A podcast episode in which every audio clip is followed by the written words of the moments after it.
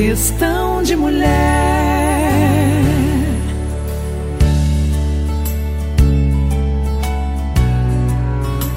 Esse é o Questão de Mulher e eu sou a Xidê. Hoje eu converso com um pedagogo. Normalmente a gente ouve falar de mulher pedagoga, né? Mas a história do Valmor vai fazer a gente refletir um pouquinho por que, que a educação é tão importante. Ele é de Florianópolis, tem nove irmãos, filho de professora, aí já dá uma dica. Esta mulher trabalhava pela educação porque tinha filhos. Dona Orábia. Valmor aprende a ler aos quatro anos de idade com sua irmã. E a gente vai saber dessa história já já, conversando com Valmor, Rosa e Silva. Questão de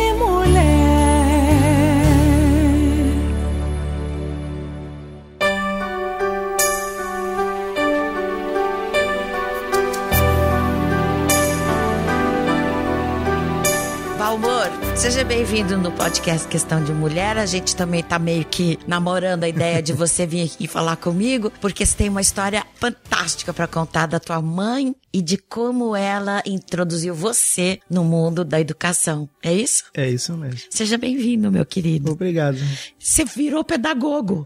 Virei pedagogo, exatamente isso. Por quê? Porque, na verdade, eu eh, trabalhava com tecnologia, né? Quer dizer, trabalho ainda com tecnologia ainda hoje. E me vi dando aula, meio que convidado para dar aula. Tá. Hoje você trabalha como assistente de tecnologia da informação da. Universidade Isso. Federal de Santa Catarina. Exatamente. E isso é o teu trabalho hoje. Isso. Mas vamos voltar lá para trás? Vamos. Vamos lá no Valmorzinho de quatro anos? Oh, vamos. Eu gosto muito desse vamos. Me conta, como é que começou a tua vida nesse meio da educação? Você estava me contando antes que teve uma influência muito grande da tua mãe. Isso. Como? Então, a minha mãe era professora, né? Eu desde de cedo vejo ela saindo de casa para dar aula, né? E a gente achava isso o máximo, porque ter a mãe professora é muito bom, né? E eu fui educado pelas minhas irmãs, e uma das minhas irmãs me ensinou a ler. Pois é. No guarda-roupa de casa, com giz. Ah, Então, você tinha quatro anos. quatro anos para cinco anos. E ela? Ah, ela deveria ter mais ou menos uns oito anos, né? Paz, que graça. É um espetáculo, é um espetáculo. A influência das mulheres na minha vida, esse aí que é um espetáculo. Me ensinou a ler, escrever e, e eu aprendi muito rápido. E ela ficou assim entusiasmada com aquilo, né? Porque ela sentiu a professora também. Então é uma Claro, influência da mãe na nossa claro. vida. E a gente via a mãe para dar aula e recebendo aula em casa. Como era interessante isso, né, pra gente. E aí, como eu já sabia ler e escrever, um dia eu questionei minha mãe por que a gente ficava em casa e não podia ir na escola. E ela tinha nove filhos, imagina levar todos para a escola, mas ela resolveu me levar para a escola aos cinco anos de idade. Vai, fica quietinho aí no e vai, cantinho. fica quietinho, foi exatamente o que ela me disse. Aham. E eu fiquei quietinho, né? Eu sempre fui obediente. Fiquei quietinho assistindo a aula, vendo as crianças aprender o que eu já sabia. Então eu já me dei conta no recreio, brincando com os alunos dela. Né? Eu não me lembro bem quem eram os alunos, depois eu fui saber. Aham. Que alguns alunos são contemporâneos meus hoje. Aí a minha mãe me elogiou por ter me comportado, brinquei, caí no recreio, aquelas coisas, mas me comportei bem na, na hora da aula, porque eu já sabia as coisas, era próprio de uma criança incomodar e eu não incomodei. Veio para casa, me elogiou e tudo. E algum tempo depois eu entrei na escola. Quando eu entrei na escola, já sabendo ler, foi muito rápido. A escola para mim foi muito legal, porque eu já conhecia o sistema escolar, né? Fui educado, né? Aprendi tudo que tinha que aprender, passei, nunca fui reprovado, nunca tirei notas baixas, então nunca incomodei na escola, como ela diz, né? Sei. Mas porque você tinha um certo receio de decepcionar a tua mãe? É, lógico que o filho, quem é filho de professora sabe o que Pois é isso, né? é. E a gente quer Ela- ela a mãe. ela a gente não quer mais exigia muito? escola. Como é que era? Não, ela cobrava da gente estudar. Ela sempre dizia isso. Estudem, estudem, porque eu estou trabalhando para educar o, filho dos outros. Eu quero que meus filhos tenham educação. Então ela fazia questão que os filhos estudassem. Embora meu pai muitas vezes dizia: bota essas crianças para trabalhar. Alguns já eram mais velhos, né? Ah, e, E ela a minha não. mãe disse: não, todos os meus filhos vão ser educados. E hoje, né, eu sou um homem, né, vamos posso dizer, um homem pobre, né, de negro, né? Então imagino que eu seria sem uma educação, eu estaria cavando um buraco, né? E hoje eu trabalho numa instituição federal de, de ensino, inclusive, né? Universidade Federal de Santa Catarina. Isso é um orgulho para mim, para minha. Certamente, certamente. E como eu estava te falando, como eu estava já trabalhando com tecnologia fui convidado a dar aula, achei muito interessante, porque ninguém sabia da minha formação que, e ninguém sabia da minha mãe. Mas me convidaram porque eu tinha muito jeito com as pessoas, me convidaram para dar aula. E eu fui dar aula. Disse, não vou.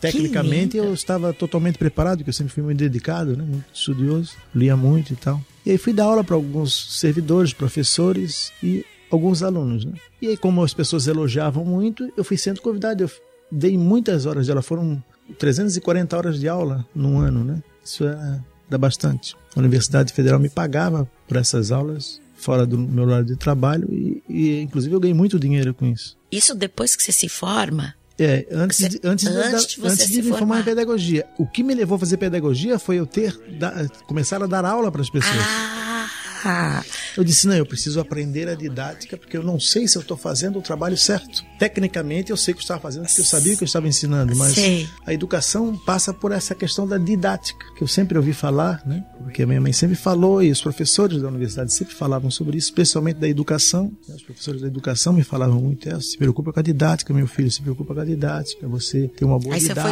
foi descobrir o que, que é essa disse, como é que a bendita pessoa diz que eu tenho didática. uma boa didática se eu não sei nem o que significa isso? É, é Aí, nato. então não, eu vou, vou buscar saber, né? Que eu Aham. queria ser um bom profissional, evidentemente. Daí por isso que você foi estudar pedagogia. Sim, mas aí que está o drama. Eu trabalho dentro da universidade, eu disse, vou fazer vestibular, vou fazer pedagogia na Universidade Federal, que trabalho ali, para mim vai ser até mais tranquilo, Aham. tá bem próximo. Perdi o prazo do vestibular da UFSC.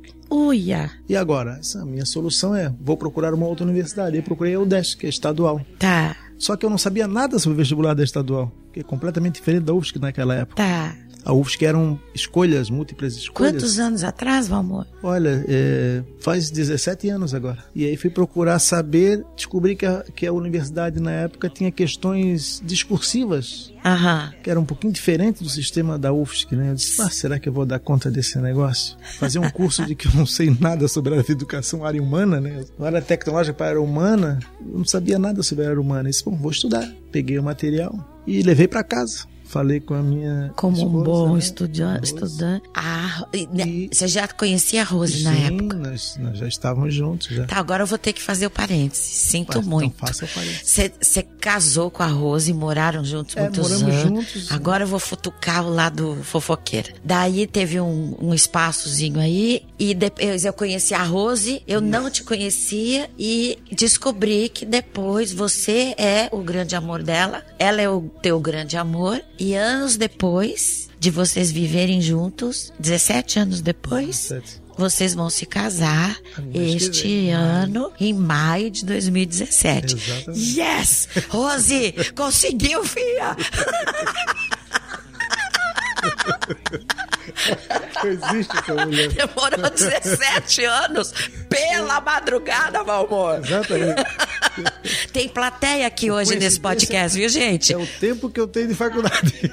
É uma vida inteira. Antes tarde, como é? Antes tarde do que nunca. Ela tá falando lá de longe. Cara, que legal, né? É, Até que enfim, meu querido. Então, então. Bota esse anel do dedo dessa menina. Então agora não tem mais volta agora. Já tá tudo certo. Agora não tem mais. Tá, Desculpa, pessoal, que eu também tô meio rouca. Mas fazer o quê? Tô com- gripe, mas tem que gravar, né? Vai assim. A voz tá sexy até, não Tá tava, bom. amor? Tá, tá. Tá, tá. Fala que tá, senão apanha. tá, volta, lá volta. Voltamos então Volta. ao vestibular. Então a Rose estava comigo e tal. E aí, então, vamos estudar. Então eu chegava em casa do trabalho, até às vezes cansado, né? Mas como eu tinha esse objetivo, eu estudava cinco anos anteriores do vestibular da UDESC para conhecer a UDESC, né? que realmente eu não sabia nada sobre Daí você foi fazendo os vestibularzinhos sozinho. Fui fazendo em casa, É. estava sozinho, porque minha mãe sempre dizia para estudar, estudar. Isso eu não me lembrei disso. A gente desligava a TV e a Rose disse: Ah, não, desliga a TV para estudar. E realmente, desligava porque eu era viciado em TV e desligava a TV e ia estudar todos os dias, todos os dias, duas, três horas por dia. E aquilo começou a me dar um apetite muito grande pelo sistema do, do- da UDESC, né? Porque Sim. tinha muita informação ali. Então eu comecei a gostar, comecei a estudar, comecei a ler, mas eu ainda não tinha um parâmetro de como que eu estava em Sim. relação ao vestibular da UDESC. Sei. Mas eu estudei tanto, estudei tanto, que no dia do vestibular eu estava muito tranquilo. Passou. Cheguei na, na, na frente para fazer vestibular, olhei todo mundo estressado com o livro, lendo, sentado, eu fiquei- achei estranho aquilo. Eu disse, mas o que está acontecendo? Por que está todo mundo assim com esse estresse? né? Mas eu estudei, eu não precisava sentar e estudar agora. Eu já, li- eu já li tudo que eu tinha que ler. Estudei tudo que eu tinha que estudar sobre educação. Entrei para fazer vestibular, 40 pessoas na minha sala. Eu fiz o vestibular, terminei a prova um pouco antes do tempo né, delimitado e resolvi ficar lendo as outras provas, que os cadernos das outras, das outras ah, áreas estavam Ah. juntas. Ah. Eu fiz a minha prova, terminei, olhei, revisei, sobrou tempo demais. Ai, que. E aí eu fiz um bom, já que eu não tenho Que nada que fazer pra mim não sair primeiro porque ninguém saía, Ah. eu comecei a ler as outras, as outras áreas Sei. do geógrafo, historiador, e comecei a ler todas as provas também difíceis, mas a minha eu achei fácil, porque eu tinha estudado para mim. Terminei aquilo e fiquei intrigado, porque eu fiquei aquele tempo todo até o final e ninguém saía até o final. Eu disse, pô, eu vou ser obrigado a sair agora que eu tô cansado de ficar dentro da sala. Eu saí da sala, peguei a lista da porta, anotei tudo para saber quem é que ia passar e fiquei esperando o pessoal sair, porque aquilo me deixou muito intrigado. Ah. Será que, que eu tô bem, que eu não tô bem? Porque tá todo mundo muito animado, todo Ah. mundo com aqueles cadernos na mão de vestibular. Ah. Esperei, todo mundo saiu alegre da sala. Ai, fui bem, fui bem, fui bem. Bom, se esse pessoal fui bem, eu fui mal, né? Porque Tá. eu terminei, eu fiz- não tinha terminado. Sim. Então, ou eu reprovei, eles Sim. passaram tudo. Ah. Fui pra casa. Quando eu estava indo pra casa, no último dia, a Rose me ligou pra me dar o resultado. Ah, Valmor, tu passaste. É, aquele me, me deixou muito feliz, mas eu fiquei intrigado com aquela questão da- das pessoas que estavam na sala. Como é que pode isso? Fui pra casa, conferi o nome das pessoas que tinham feito vestibular comigo. Não passou nenhum. Caraca! Aí eu fui ver a minha colocação no Jura? vestibular, eu passei em 11 primeiro lugar. Estudando em casa sozinho, sem cursinho. Eu digo, pô, então eles estavam equivocados, estavam estudando em cima da hora. Era o perfil das pessoas no Nossa, vó amor. Eu tinha estudado muito tempo, seis meses antes. Que direto. legal! Que legal! começa a ver que a segurança que tu tens é porque tu estuda. A tua mãe tava, tá viva ainda? Na época, ela estava Ela, ela estava viva? Nossa, ela, deve ter ficado tão orgulhosa. Ela ficou muito feliz e veio me dizer uma frase que eu tinha dito pra ela antes. Qual? Eu disse pra ela, eu jamais vou exercer a sua profissão, que é uma profissão muito difícil, tem que ter muita dedicação, muito tempo. E no fim, eu disse pra ela, realmente, ela veio me cobrar isso, né? Não falasse que não quer exercer a profissão, agora está exercendo. Já vai exercer. né? E eu achei engraçado, porque realmente a gente se envolve com uma, uma- um curso, uma profissão, e a gente acaba se absorvendo, se transformando dentro dela. Né? E eu- isso aconteceu comigo. Eu já não queria mais ser um assistente em tecnologia. Sei. Eu já queria ser um professor agora. Você queria Então, lidar com a é, educação. Exatamente. Que foi o exemplo que a tua mãe. a ser um- a, a parte principal na minha vida. Como foi crescer, então, depois daquele Valmor que aprendeu a ler na porta do armário e ia pra escola sem ter idade de ir pra escola? Quando você teve idade pra ir pra escola, como é que foi isso? Então, foi muito interessante, porque imagina, eu, eu tinha uma família, eu trabalhava, na época as crianças eram pequenas, né? Tinha dois filhos, né? Minha Rose tinha dois filhos, Sim. moravam com a gente. Então eu tinha que chegar do trabalho, me preparar para ir para a faculdade, né? E às vezes tinha que chegar e ir para o supermercado para fazer Sim. compra, para deixar provisão para as crianças. Sim. E eu ainda viajava naquela época, eu trabalhava para o TRE na área de tecnologia para informatizar as eleições, que eu participei desse projeto com mais uns 90 técnicos de Santa Catarina. Certo. Nós fomos distribuídos pro, distribuímos para o Estado. Pensa né? se E- vira nos 30, né? É, se vira nos 30. É. Não sei como é que eu consegui também, Nossa. mas eu consegui. E só houve um momento de estresse na faculdade, foi quando eu tive que me afastar e um professor não gostou daquilo. Eu tinha um processo com o meu trabalho né, dentro do serviço público, eu sabia que tinha que ter um processo de afastamento. Eu apresentei o documento do, do presidente do tribunal me convocando, né, porque era uma convocação, não era um convite, né? Certo. Convocando para trabalhar no processo produtivo, né? Que era fazer as eleições, né? Não era ser mesário. Certo. Fazer processo. acontecer. É, no processo produtivo. Sei. E aí, a parte CPD, eu era o gerente operacional. Eu fui apresentar isso para um professor e ele achou ruim. Esse professor era presidente do sindicato dos professores na época. Né? Ele achou ruim, não gostou, olhou para mim e disse: Não, não vou assinar o seu processo. Eu disse: Não, professor, mas isso não é um convite também. O senhor também tem que assinar esse processo. Que eu, eu apresentei isso para o reitor da faculdade. E eu estava de terno, com a mala na mão, que eu ia viajar, e Ah. ele me desacatou. Sei. Eu estava de trabalho, né? Sei. Ele não poderia nem me desacatar, poderia ter mandado prender ele, inclusive Não diga. no dia da aula. Aí eu disse, bom, só faço o que o senhor achar melhor. Fui para a direção e fui chamar a atenção do reitor sobre isso. Ele disse, olha, eu estou a serviço do governo federal e o professor me desacatou na sala, disse que não ia assinar meu processo, não vou deixar com o senhor. O senhor toma providência, porque senão eu vou tomar as providências cabíveis, né? E fui até o tribunal levar isso para as pessoas eh, responsáveis. Tá, As pessoas disseram, não, vamos, pode viajar tranquilo, você não vai ser prejudicado. tá. Quando você voltar, você faz tudo o que você tiver que fazer. Então, beleza, eu disse, não, tá tudo bem. Ah. Eu nem fiquei preocupado com o professor, porque eu dava conta das minhas coisas, então... assim, Certo. Nenhum professor vai conseguir O- o aprendizado, é. dominava a minha área, né? É. E aí viajei, trabalhei duas semanas fora, voltei. O professor não me deu bola, né? Não quis nem conversa. Eu continuei estudando. Chegou na hora da prova, tirei a prova, tirei a minha média, saí. Passei, ele ficou na dele, fiquei na minha e assim aconteceu. E Co- continuei a minha- tranquilamente. A minha, minha carreira. Na volta lá. Eu tava lá, lá, você tá fugindo dessa historinha. Vamos lá. lá no Valmor, com seis anos, que tem a permissão, então, de começar a ir pra escola. Você tinha idade suficiente. Sua mãe foi sua professora? Não, eu assisti todas as aulas dela, mas ela dizia pra mim, olha, você não é meu, prof... não é meu aluno, você é meu filho. Naquela época qui- que você era menor. quietinho na sala, né, prestando atenção. E eu prestei atenção em toda a aula, tanto que eu me lembro disso até hoje. Então, o primeiro dia de aula oficial, você devia estar dando pulos de alegria. Então, então. Era? É, exatamente. Era. Imagino que sim. E os nove irmãos, mais velhos, mais novos, você, você é do qual lugar? É, eu sou, eu tenho dois abaixo de mim, né? Tá, então ainda o- o tinha dois sétimo, pra né? ir. Eu sou o sétimo. É, ah, um número bonito, né, Valmor? É, o sétimo. Tá. O que que acontece então com esse Valmor aos sete anos até os 17, que é quando você presta vestibular? É, me- Certo. Eu, eu, na verdade, eu já havia me formado com 17 anos no, no ensino médio, né? Tá, Tinha terminado, né? tá. Aí levou um tempo até eu fazer vestibular. Demorou? E que- como é que era a Eu tua... fui, eu fui pro mercado de trabalho primeiro. Depois eu é que você foi. E como é que era a tua percepção é, da tua mãe nesse período, né? Então, a minha mãe sempre foi o meu ídolo, né? Na verdade. Então, porque eu acompanhava ela em algumas atividades de, de domésticas, como se diz. Sai para pagar as contas, né? Que eram consideradas atividades do lar. E ela fazia tudo sozinha. Ela trabalhava fora, voltava, pagava as contas, né? Então, eu sempre tive essa visão eh, da mulher forte, né? Que a minha visão de mulher forte era a minha mãe. Né? Fazia tudo, não sei como é que ela dava conta, porque ela tinha 1,60m, né? Ok. nove filhos, um marido alcoólatra, e Nossa. dava conta de tudo isso. Então, eh, não tinha como a gente não ter ela como ídolo, né? Sei. E como é que você lidava assim? O teu pai incomodava ela? Incomodava, porque ele queria atenção, não tinha como, ela trabalhava bastante, né? Ela dava conta de tudo, então não tinha como dar muita atenção a, ele às vezes, né? Ele Sei. reclamava muito disso, Sei. queixava. Sei. E a gente entendia. Mas você né? estava sempre ali como um escudo para tua mãe. Então, eu fui um escudo é, literalmente. Porque numa dessas situações em que o meu pai perdeu a paciência e estava, chegou embregado em casa, eu tive que ficar, eu já era adolescente. Tá. Tinha que ficar no meio para ele não pegar ela. Nossa. Então eu, eu dizia para ele aí, eu usei uma frase célebre que eu me lembro até hoje. Que Qual? ele disse assim: sai da frente. Eu falei: eu não posso sair, se, se o, o senhor faria o mesmo pela sua mãe, eu estou fazendo pela minha. Que então o senhor só pode lindo. bater em mim, nela só não pode bater. Ele tinha bateu? 17. Não, ele me amava também. ele não- eu nunca é, tinha respondido para meus pais. A primeira vez que eu respondi ele foi essa.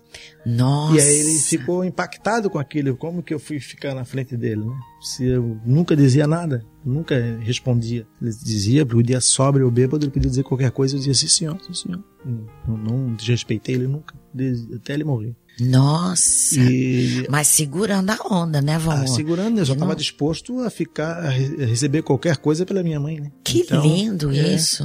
É Quer dizer, é é emocionante, é emocionante. eu tô vendo. Pra variar, eu faço o povo chorar nesse, nesses podcasts. Daqui a pouco eu vou ser a rainha do é choro aqui. gente se lembra porque foi uma vida difícil, né? Eu, eu tava conversando com a minha irmã esses dias, ela falando sobre isso. Ela saiu de casa para poder estudar causa dessa situação lá em casa. Ela, Mas nós não podemos, não podíamos sair porque tínhamos os pequenos embaixo, né? que E vocês ajudavam a cuidar. né? E ela, ela nos criou e depois nós ficamos preocupados com os menores, né? Sei. Então uma vida difícil numa família de classe média baixa, né? Os pais tinham trabalho, um trabalhava para o estado, outro trabalhava era federal. Sei. Mas era uma vida difícil na época, com nove filhos, né? muita gente para sustentar. E eu tinha uns amigos que ainda vinham lá também ajudar a consumir, né? então Era uma vida difícil, né? Sei. Mas superou. Então hoje eu, eu não entendo como que a gente conseguiu educar essa montura de gente numa situação tão difícil, né?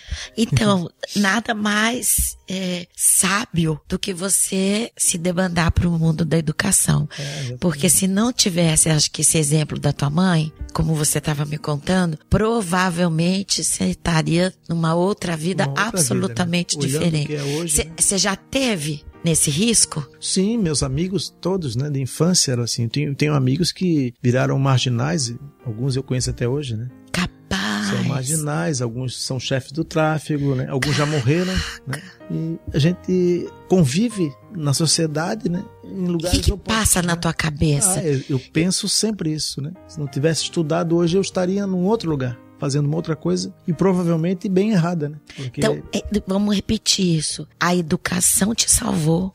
de um mundo cruel. A minha e meus irmãos também, né? Porque todos foram educados e a maioria fez faculdade, né? Graças a esse exemplo também da minha mãe. E- esses amigos, entre aspas, te procuram? Não, alguns eu encontro na rua. Alguns eu encontro na rua, é, alguns eu encontro aí, né? Quando vou em alguns bairros aqui da, de Florianópolis que eu conheço, né? É, é, alguns gostam de mim, apesar de a gente- a não ter contato. Eles gostam muito de mim, porque a gente sempre foi muito parceiro e tal. Sim. Menos nesse, nesse meio, que eu fui para os estudos, eles foram pro outro lado. A Sei. gente se dividiu, mas eles ainda gostam muito de mim, me encontram, me cumprimentam e tal. E só que a gente né, conversa, fala sobre isso, né?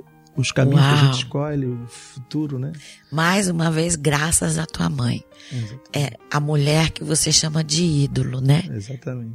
E aí, anos depois, você se encontra com uma outra mulher. Exatamente. Ela pode ser seu ídolo hoje? Pode, claro. Também é muito forte, né? É uma mulher forte que também eh, fez algo parecido com a minha mãe, né? Cuidou sozinha de uma família. E eu sempre eh, me chama a atenção esse tipo de pessoa, né? Pessoas fortes que, que ultrapassam os seus próprios limites, né? Para alcançar o seu objetivo, que era cuidar dos seus filhos também. né? Sei, Depois eu pude participar um pouco, mas ela já tinha feito todo o trabalho, né? Duro. De sei. Cuidar dos filhos. E Sim. isso sempre me deixou bastante orgulhoso, né? Sei.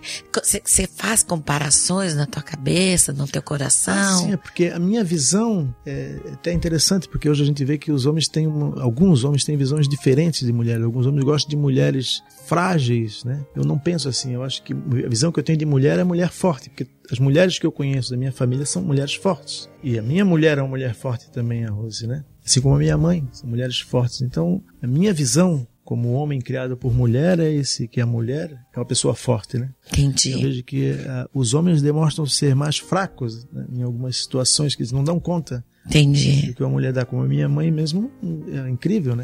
Agora está rodeado de mulheres fortes, né? Então, A tua mãe, a tua esposa, a tua sogra e a tua neta. essa Porque essa bichinha piquititica é poderosa. essa é poderosa, essa aí já é o fruto de tudo isso, né?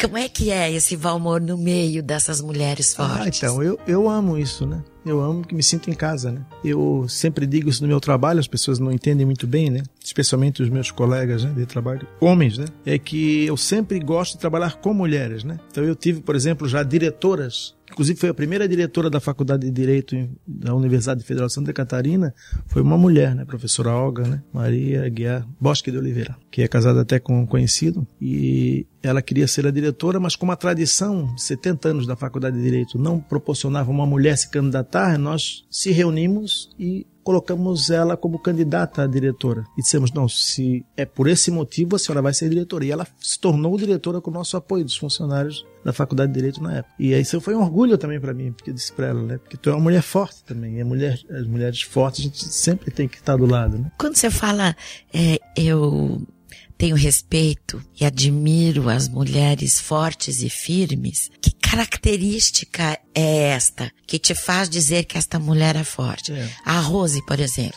Primeiro- O que que tem ali? É a determinação, Ah, personalidade. ok. As pessoas buscam objetivo, elas querem alcançar é, objetivos que, entre aspas, são colocados na sociedade como sendo de homens. Por exemplo, um cargo de direção de uma faculdade de direito, eu, eu não entendo, né? Eu nunca entendi.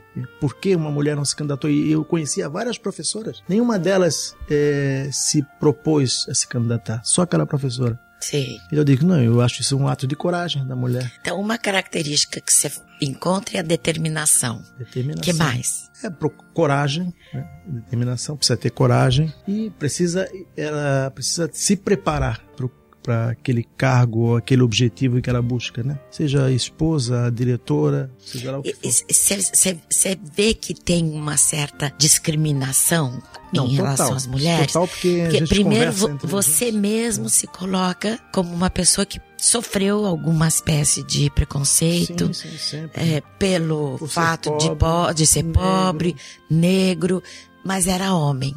É, Você acha que as mulheres têm alguma outra espécie de discriminação? Você viveu isso muito Sim. perto, Eu pela tua a- mãe, a- inclusive. A, discriminação da mulher especificamente é pelo gênero, só por ser mulher. A pessoa olha para a mulher e já a discrimina só por ser mulher. Então isso é que eu acho é, grave na, na sociedade brasileira, que, que se diz uma sociedade democrática e aberta, né?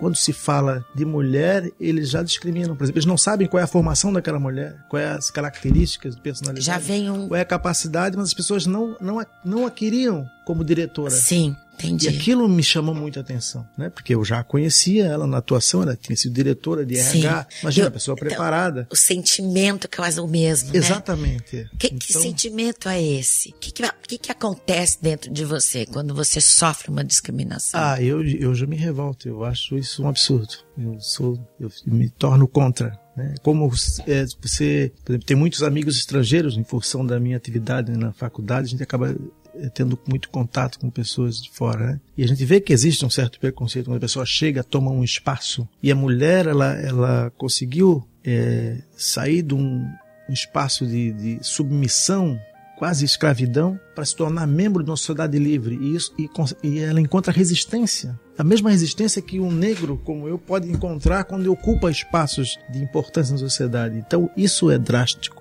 isso eu acho você supera im- isso? impactante eu vou em, vou em frente faço igual a minha mãe eu vou em frente tenho determinação Ah, eu, eu digo no meu trabalho a mesma coisa a melhor coisa que a pessoa faz é me provocar né? se a pessoa eh, me provocar posso me tornar um governador um presidente porque eu vou pela provocação se a pessoa diz que ah eu, você não é capaz de fazer isso ah eu vou fazer para mostrar para a pessoa que eu sou capaz então eu vejo essa determinação eh, nas mulheres que eu conheço? Que a mulher é assim, né? ela foi, eh, ela vai, ocupa o espaço no trabalho, ocupa os espaços na faculdade, ela está ocupando os espaços. né? E hoje eu vejo uma crise masculina. Os Sim. homens não têm essa mesma força. Sim. Eu converso muito com conhecidos, amigos que pensando, ai, não vai dar e tal. Então eu não vejo a mesma força. Então eu disse para um amigo meu esses dias, porque ele não tinha, eh, não teve essa educação, não teve irmãs, né? Eh, como foi importante na minha vida ter irmãs e ser educado por elas. Primeiro porque a gente aprende um outro, uma outra visão da vida. E segundo, a gente aprende também a ter essa força. Que eu acho que isso se eu introspectei muito esse, esse essa educação feminina. Valmor, eu adorei te conhecer. Você é uma pessoa extremamente especial. Tenho certeza que você será e continuará mantendo essa tua dignidade agora com o seu novo status quo que vai ser de um homem casado logo em breve. É, e eu vou te provocar agora pra gente terminar. Tomara que não seja a última vez que a gente faça isso. Vamos buscar outros momentos. Sim, sim. Mas você tá tendo uma plateia aqui de um monte de mulherona te olhando. Olha só. só mulher Os poderosa. Só Só mulher poderosa. Pode falar, gente. e a que vai casar com ele tá com os Então. olhão aqui que, olha, vou te contar como é lidar com esta determinação, porque às vezes também cansa, né? Dá um, dá um certo, ai, para de Ah, ficar então. mandando. eu, eu considero essa Como é que é isso? é uma provocação saudável, né? É assim como é, como a gente amolar uma faca, um ferro aguça o outro para ficar afiado, né? Então eu me considero estando sempre bem afiado com essas, com essas mulheres me Vixe, Maria. me tornam muito mais afiado. Olha, vocês escutem e leiam do jeito que vocês quiserem isso que o amor tá falando. Não sei se eu fico Mas- com medo ou se eu fico Mas é- feliz. esse é um provérbio grego, né? Que diz assim: um ferro aguça o outro, Sim. os dois ficarem afiados, e assim é, a gente vai se afiando. Sim. As mulheres aprendem um jeito de- dos homens serem e os homens também se afiam com o jeito das mulheres ser, né? É interessante isso. Amor, um beijão pra você. Que Seja agradeço. muito feliz, que você tenha uma vida extremamente iluminada, mais Já ainda. estou tendo. E que você possa transmitir essa tua capacidade de lidar com as dificuldades e principalmente fazer com que a educação seja o porto seguro das pessoas, né? isso é que você possa espalhar isso para seus netos É. e todos que vierem ao seu redor. Tomara que você consiga estar perto dos meus netos, Oh, para eles aprenderem contigo o que é ter dignidade e ir em frente e ficar firme no propósito, como diz a nossa Vilma, Exatamente. no mundo da educação. A educação foi o teu balaio que te, que te O segurou, barco né? que me guiou. Posso dizer isso, né? O barco que te guiou. E eu agradeço a você, porque eu também admiro o seu trabalho. Ah, muito obrigada. Agora estou fazendo parte dele. É, uma que coisa chique. Espetacular. Que chique. Então fala pro povo aí o que, que É, eles têm que então. fazer. Ouvir, as- ouvir o É, podcast. venham ouvir o podcast e venham fazer parte também, né? Contar a sua história. Acho É, isso. importante isso. Vem contar a sua história. É, Isso aí. Que legal. Obrigada, meu querido. que agradeço. Adorei. Eu Adorei. Pessoal, a gente se vê logo mais. Tem oi, tem, tem, tem, Tem até aplausos. Então, Olha, você é o único homem que ganhou mil aplausos aqui. Do Questão de Mulher. A gente se vê no próximo. Não esquece de acessar o site www.questãodemulher.com.br. Lembrando sempre o nosso lema que a gentileza eleva a alma. E um beijo extremamente carinhoso na sua Rose. Tá bom. Tá? Beijo. Ela que se cuide e você que se cuide. Beijão. Obrigada, viu, Rose? Tudo de bom pra você. Seja feliz. Tchau, pessoal. Hoje eu te amo, não vou negar que outra pessoa não servirá. Tem que ser você, sem porquê, sem pra quê. Tem que ser você, sem ser necessário entender.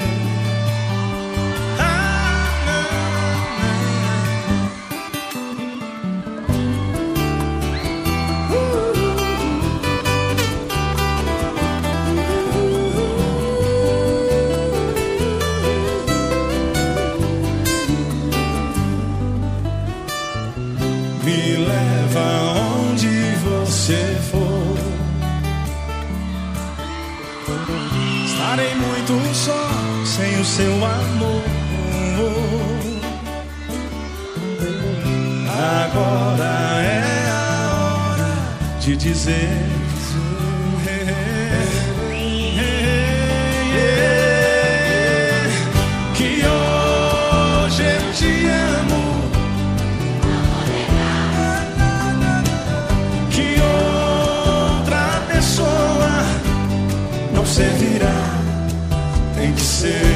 Você, porquê, sem pra quê. Tem que ser você, sem ser necessário. E aí? Não vou negar, mais forte. Não servirá. Tem que ser você, sem porquê, sem pra quê. Tem que ser você, sem ser necessário entender.